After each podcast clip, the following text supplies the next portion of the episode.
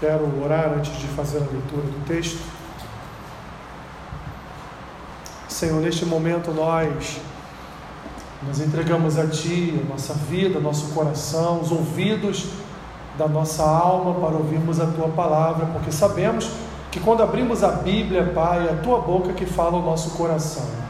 Que seja assim também nesta noite, é o que nós te pedimos e oramos assim em nome de Jesus. Amém. Disse comigo mesmo: Guardarei os meus caminhos para não pecar com a língua, porém mordaça minha boca enquanto estiver na minha presença o ímpio. Emudeci em silêncio, calei acerca do bem, e a minha dor se agravou. Esbraseou-se-me no peito o coração, enquanto eu meditava, ateou-se o fogo. Então disse eu com a própria língua: Dá-me a conhecer, Senhor, o meu fim e qual a soma dos meus dias para que eu reconheça a minha fragilidade. Deste aos meus dias o cumprimento de alguns palmos. A tua presença, o prazo da minha vida é nada. Na verdade, todo homem, por mais firme que esteja, é pura vaidade. Com efeito, passa o homem como uma sombra, em vão se inquieta, amontoa tesouros e não sabe quem os levará. E eu, Senhor, que espero? Tu és a minha esperança. Livra-me de todas as minhas iniquidades, não me faças o opróbrio do insensato. Emudeço, não abro os lábios, porque tu fizeste isso. Tira de sobre mim o teu flagelo, pelo golpe de tua mão estou consumido. Quando castigas o homem com repreensões por causa da iniquidade, destróis nele como traça o que tem de precioso. Com efeito, todo homem é pura vaidade Ouve, Senhor, a minha oração. Escuta-me quando grito por socorro. Não te emudeças à vista de minhas lágrimas, porque sou forasteiro à tua presença, peregrino como todos os meus pais o foram. Desvia de mim o olhar, para que eu tome alento antes que eu passe e deixe de existir. Deixe sentar, meus irmãos.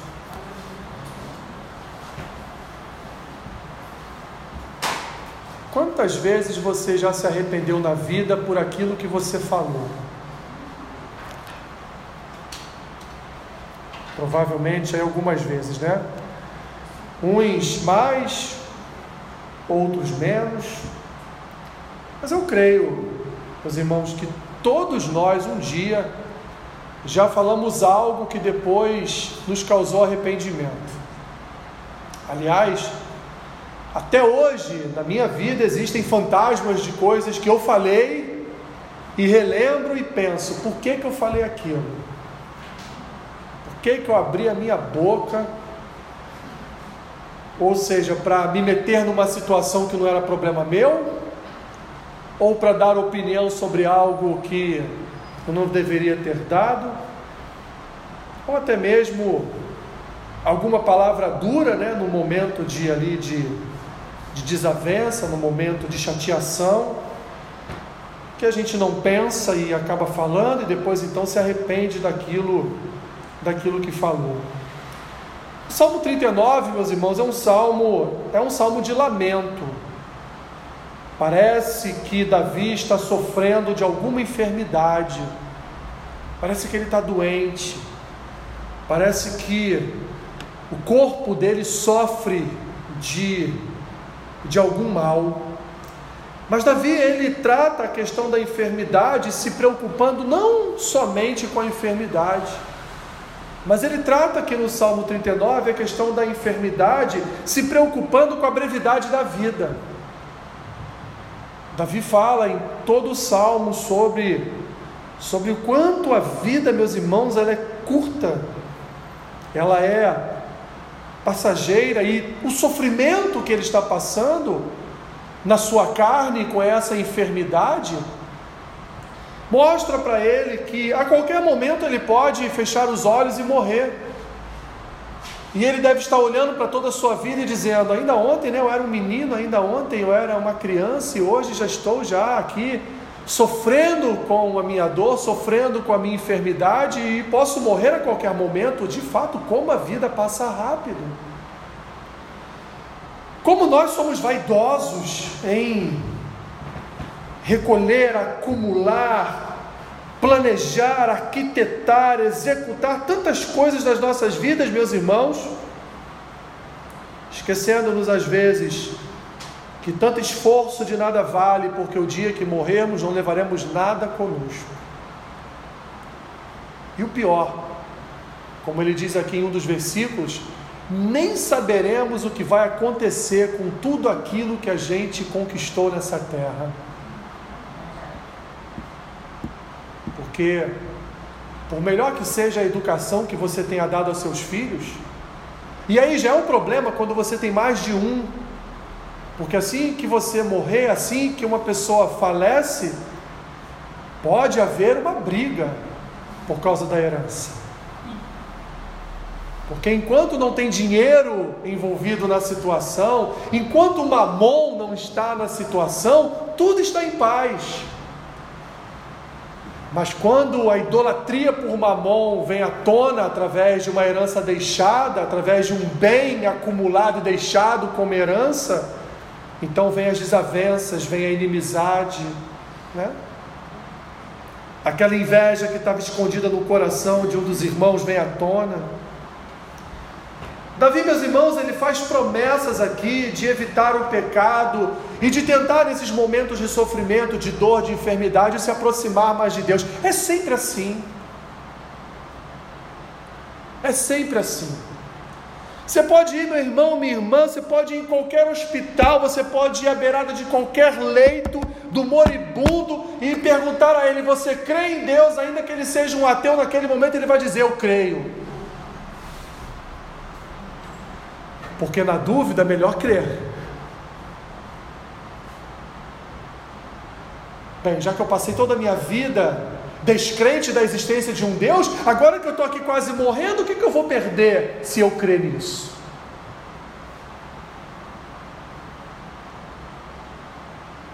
Davi então ele faz promessas ele tenta evitar o pecado, se aproximar de Deus, ele está decidido a não pecar com as suas palavras. Muito provavelmente Davi deve ter pecado muito com o seu falar.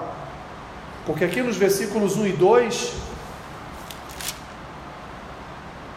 ele disse: Guardarei os meus caminhos para não pecar com a língua. Porém, mordaça a minha boca, enquanto estiver na minha presença, quem? O ímpio Emudeci em silêncio, calei acerca do bem, e a minha dor se agravou. Mesmo com todo o seu sofrimento, meus irmãos, ele se calaria diante dos ímpios. Porque Davi, naquele momento de sofrimento, de dor, de enfermidade, ele está preocupado em controlar suas palavras. Ele estaria moribundo, talvez pensando ser os últimos momentos da sua vida, e ele está dizendo: bem, pelo menos agora com as minhas palavras eu não peco mais. Porque o inimigo pode vir à beirada do meu leito que eu vou ficar quieto. Ele vai falar o que ele quiser falar, ele vai me amaldiçoar, ele vai falar um monte de bobagem e eu vou ficar quieto. Eu não vou falar nada. Porque eu não quero nos últimos minutos da minha vida, eu não quero agravar a minha situação com Deus, eu não quero pecar contra o Senhor na minha fala. Só que, meus irmãos, o seu silêncio não alivia o seu sofrimento. O seu silêncio não alivia a sua dor, muito pelo contrário, o seu silêncio só faz a sua dor ser agravada. Então Davi não se aguenta e a partir do versículo 3 ele rompe o seu silêncio. Ele não conseguiu calar por muito tempo. O seu coração, como diz aqui a sua expressão, esbraseou-se-me no peito o coração, ou seja, o seu coração ali como brasas, né? Como aquelas brasas de uma churrasqueira queimou no seu coração. De tal forma, meus irmãos, que enquanto ele meditava, o seu coração queimava. Então ele disse com a sua própria língua: Dá-me a conhecer, Senhor, o meu fim. Quantos dias o Senhor quer que eu viva aqui na terra? Você já perguntou a Deus? Em algum momento na sua oração você já teve curiosidade de falar com o Senhor: Senhor, quantos vão ser, quantos vão ser os meus dias aqui na terra?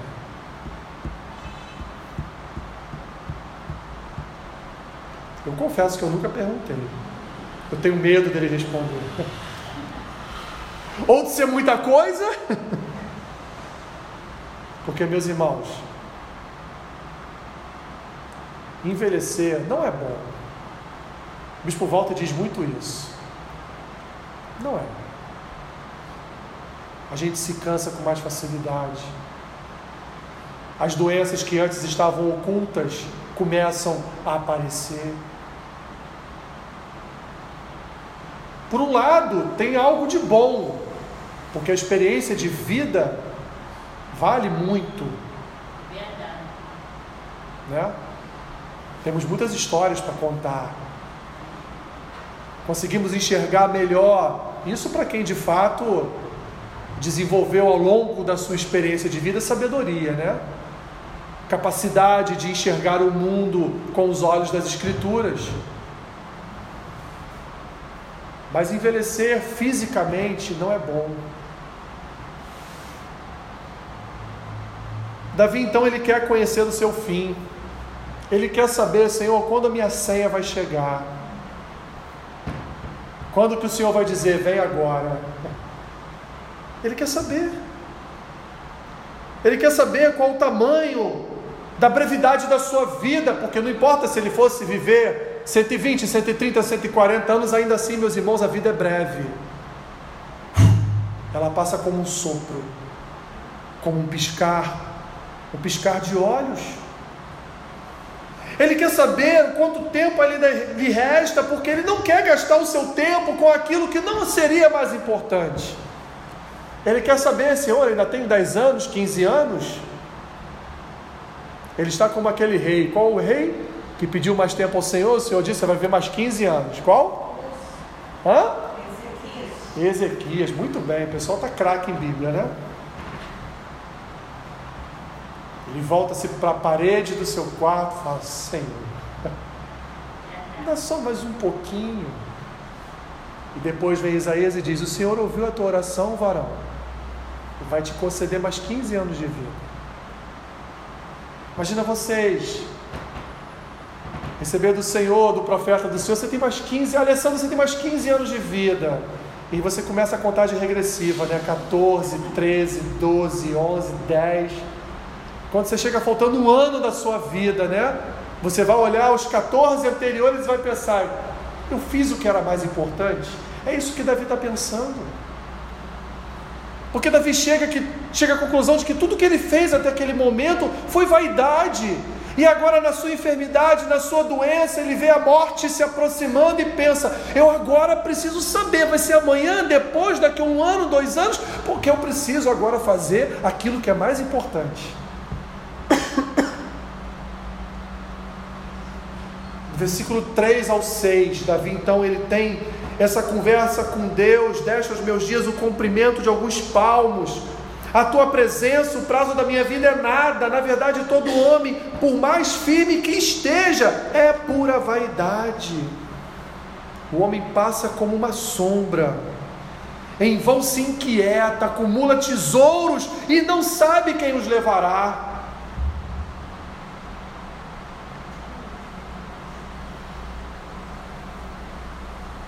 Ele busca, minhas irmãs, ele busca perdão. Ele busca perdão e alívio na sua alma. Ele quer ter a certeza de que tudo que está lhe acontecendo vem de Deus, para que a sua esperança seja renovada no seu Senhor. Davi ele tem um firme propósito no coração de confiar que até mesmo a enfermidade pela qual ele está passando, ela é uma permissão de Deus ou de repente ela até o envio de Deus para a vida dele. Mas o salmista se inquieta com o seu coração. O salmista, meus irmãos, nesse momento, ele está ali, inquieto com aquilo, com aquilo que ele precisa saber do Senhor. Senhor, é hoje, é amanhã, é depois. Ele busca então esse perdão, ele busca esse alívio, ele busca essa esperança, e do versículo 7 ao 13, ao terminar, ele então ora ao Senhor e vai deixando diante do Senhor, meus irmãos, uma oração de socorro, de livramento de todas as suas iniquidades. Ele quer ser disciplinado diante do Senhor, pois ele tem pouco tempo de vida, assim ele acha. Então ele quer agora, ele quer, ele quer orar mais, ele quer ler mais as escrituras, ele quer estar mais na igreja. Ele quer agora ensinar melhor aos seus filhos a palavra de Deus, ele quer se disciplinar no Senhor. Porque ele sabe, meus irmãos, que aqui nesta terra ele não passa de um forasteiro. Ele não passa de um visitante, de um peregrino a caminho do seu encontro com Deus. Davi tem a noção exata de que ainda que não fosse naquele dia, ainda que não fosse daqui uma semana, mas ele tinha a noção exata de que em algum momento ele iria fechar os seus olhos e de que toda vida é breve diante de Deus. Meus irmãos, Deus, Ele, Ele subjuga o intento humano. E por isso Davi pede socorro. O grande Davi, o grande general, o grande rei, o grande homem de Deus, o homem segundo o coração de Deus, também chorou e pediu socorro ao Senhor no seu momento de enfermidade. Ele termina esse salmo, esse curto salmo, orando para que Deus não viesse a desviar dele o seu olhar de castigo, de juízo, porque se assim não fosse, ele seria consumido. Ouve, Senhor, a minha oração, escuta-me quando grito por socorro não te emudeças à vista de minhas lágrimas, porque sou forasteiro à tua presença, peregrino como todos os meus pais o foram. Desvia de mim o olhar, para que eu tome alento, antes que eu passe e deixe de existir. O salmista nos ensina aqui, meus irmãos, nesse momento de sofrimento, nesse momento em que possivelmente Davi está passando por uma enfermidade na sua carne, está aqui preocupado com a sua morte, está preocupado com tudo que ele fez na vida e está querendo agora mais um prazo de Deus para fazer aquilo que é mais importante. Davi nos ensina, meus irmãos, que devemos guardar, guardar os nossos caminhos do pecado da língua.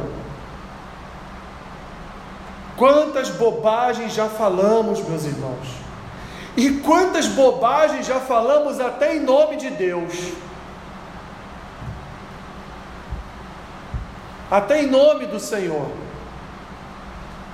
Achando que estava ajudando, auxiliando, sendo uma mão, um braço de apoio, quando na verdade estávamos até prejudicando quem nos ouvia. Silenciar, meus irmãos, em que pese a sua importância, silenciar causa dor, silenciar machuca. Quer um exemplo? Quando você é ofendido e silencia, como dói. Porque a vontade é A vontade é devolver o tapa, né? A vontade é igual brincadeira de criança. Quanto mais você é xingado, mais você xinga para ver no final quem é que ganha a guerra ali do xingamento. A nossa vontade, meus irmãos, sempre quando somos ofendidos é devolver ou quando não devolvemos, dobramos, dobra, dobramos os nossos joelhos e pedimos a Deus que seja Ele que devolva a ofensa àquele ofensor, né? O silêncio dói, meus irmãos, o silêncio agrava a dor da alma. Mas o silêncio é o melhor caminho para a prudência. O silêncio é o caminho dos sábios. silêncio é o caminho da inteligência. Quem, quem já passou pelo exercício do silêncio e foi aprovado nesse exercício, nessa prova, sabe muito bem o que eu estou falando. Chega um momento que de fato a ofensa não te ofende mais tanto.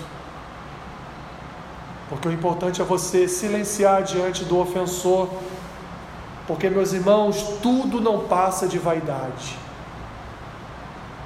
Tudo. Devemos viver cada dia reconhecendo a nossa fragilidade, meus irmãos, e buscando a direção correta para não perdermos tempo nessa terra. E como perdemos tempo nessa terra com coisas que não são importantes?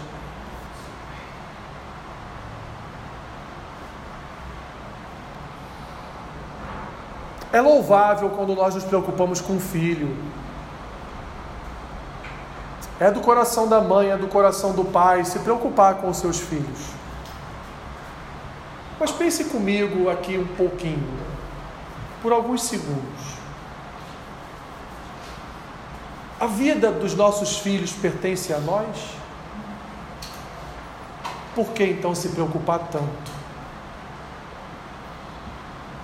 Meus irmãos, nós não temos nenhum controle sobre os nossos filhos. Nenhum. A partir do momento que nós não temos controle sobre a nossa própria vida, como nós podemos querer controlar a vida alheia?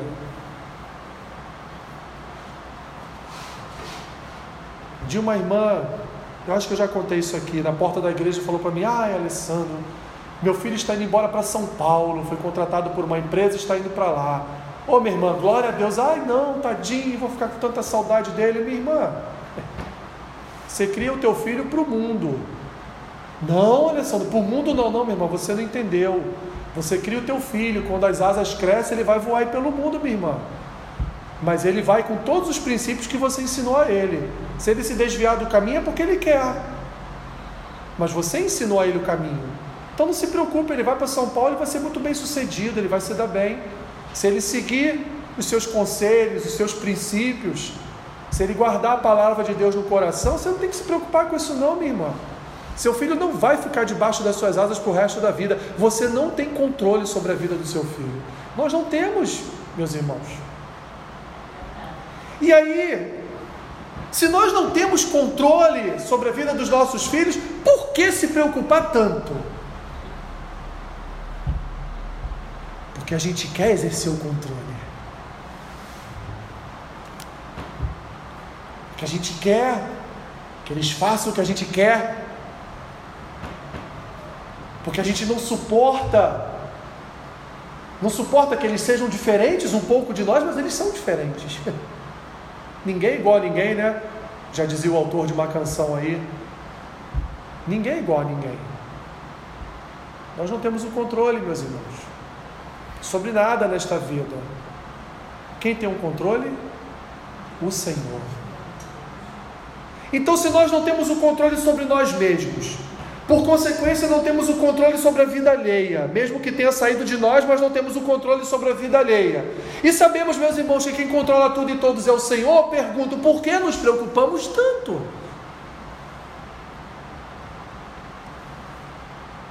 Repito o que eu falei no início. É louvável a preocupação de um pai de uma mãe por seu filho.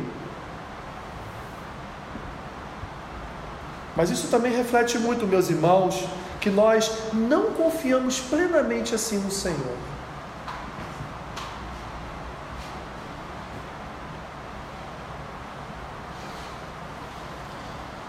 Tanto é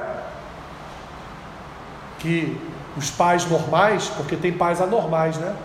Mas os pais normais, eles conquistam bens, eles acumulam riquezas, eles né, tentam de alguma forma deixar algo para os filhos. Isso é o que é uma forma de preocupação. Mas a gente nem sabe, meus irmãos, se quando morrermos eles vão torrar tudo. A gente nem sabe. Aquela casa de praia bonita que você deixou lá pro cabeção, né? Você fechou os olhos, o cabeção faz o quê? Vende. Para comprar um carrão maneiro. Ou de forma inteligente para comprar um outro bem, mas a gente nem sabe. A gente não tem o controle de nada, meus irmãos. A gente não tem o controle do vírus que entra no nosso corpo, a gente não tem o controle de um resfriado, de uma gripe, a gente não tem o controle, já ficou provado há dois anos atrás, não temos o controle de absolutamente nada. É isso que Davi está dizendo aqui. Por que, que eu tenho que ocupar a minha vida com aquilo que eu não tenho controle? Eu tenho que me importar com o que realmente importa. Me dedicar ao Senhor em confiança Crer no Senhor que apesar da minha enfermidade, o Senhor tem um controle sobre a minha vida. Não importa se é hoje, não importa se é amanhã, mas eu, como um bom fofoqueiro, como Davi era, ele queria saber: amanhã, é depois, quando é que eu vou morrer, Senhor? Quem não quer saber, né? Os tesouros amontoados, meus irmãos, permanecem aqui. Não há tamanho de caixão suficiente para levar nada do que a gente amontou aqui. Só a língua, né? O pessoal costuma dizer que tem pessoas que são tão fofoqueiras, né? Que é um caixão para o corpo e outro para a língua, né?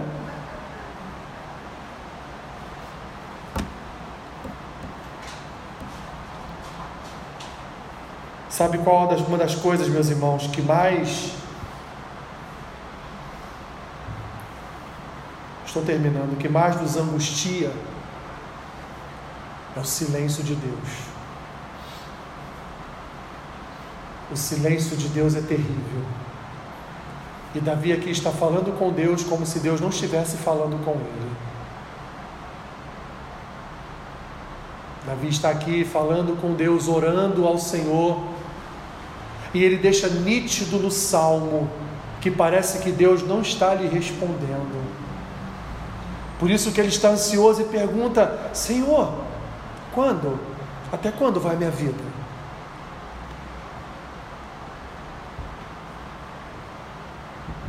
Eu sei que tudo aqui nessa vida é vaidade.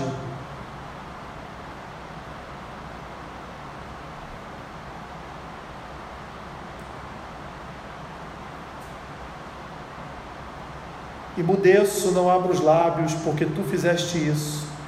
Tira de sobre mim o teu flagelo. Pelo golpe de tua mão estou consumido.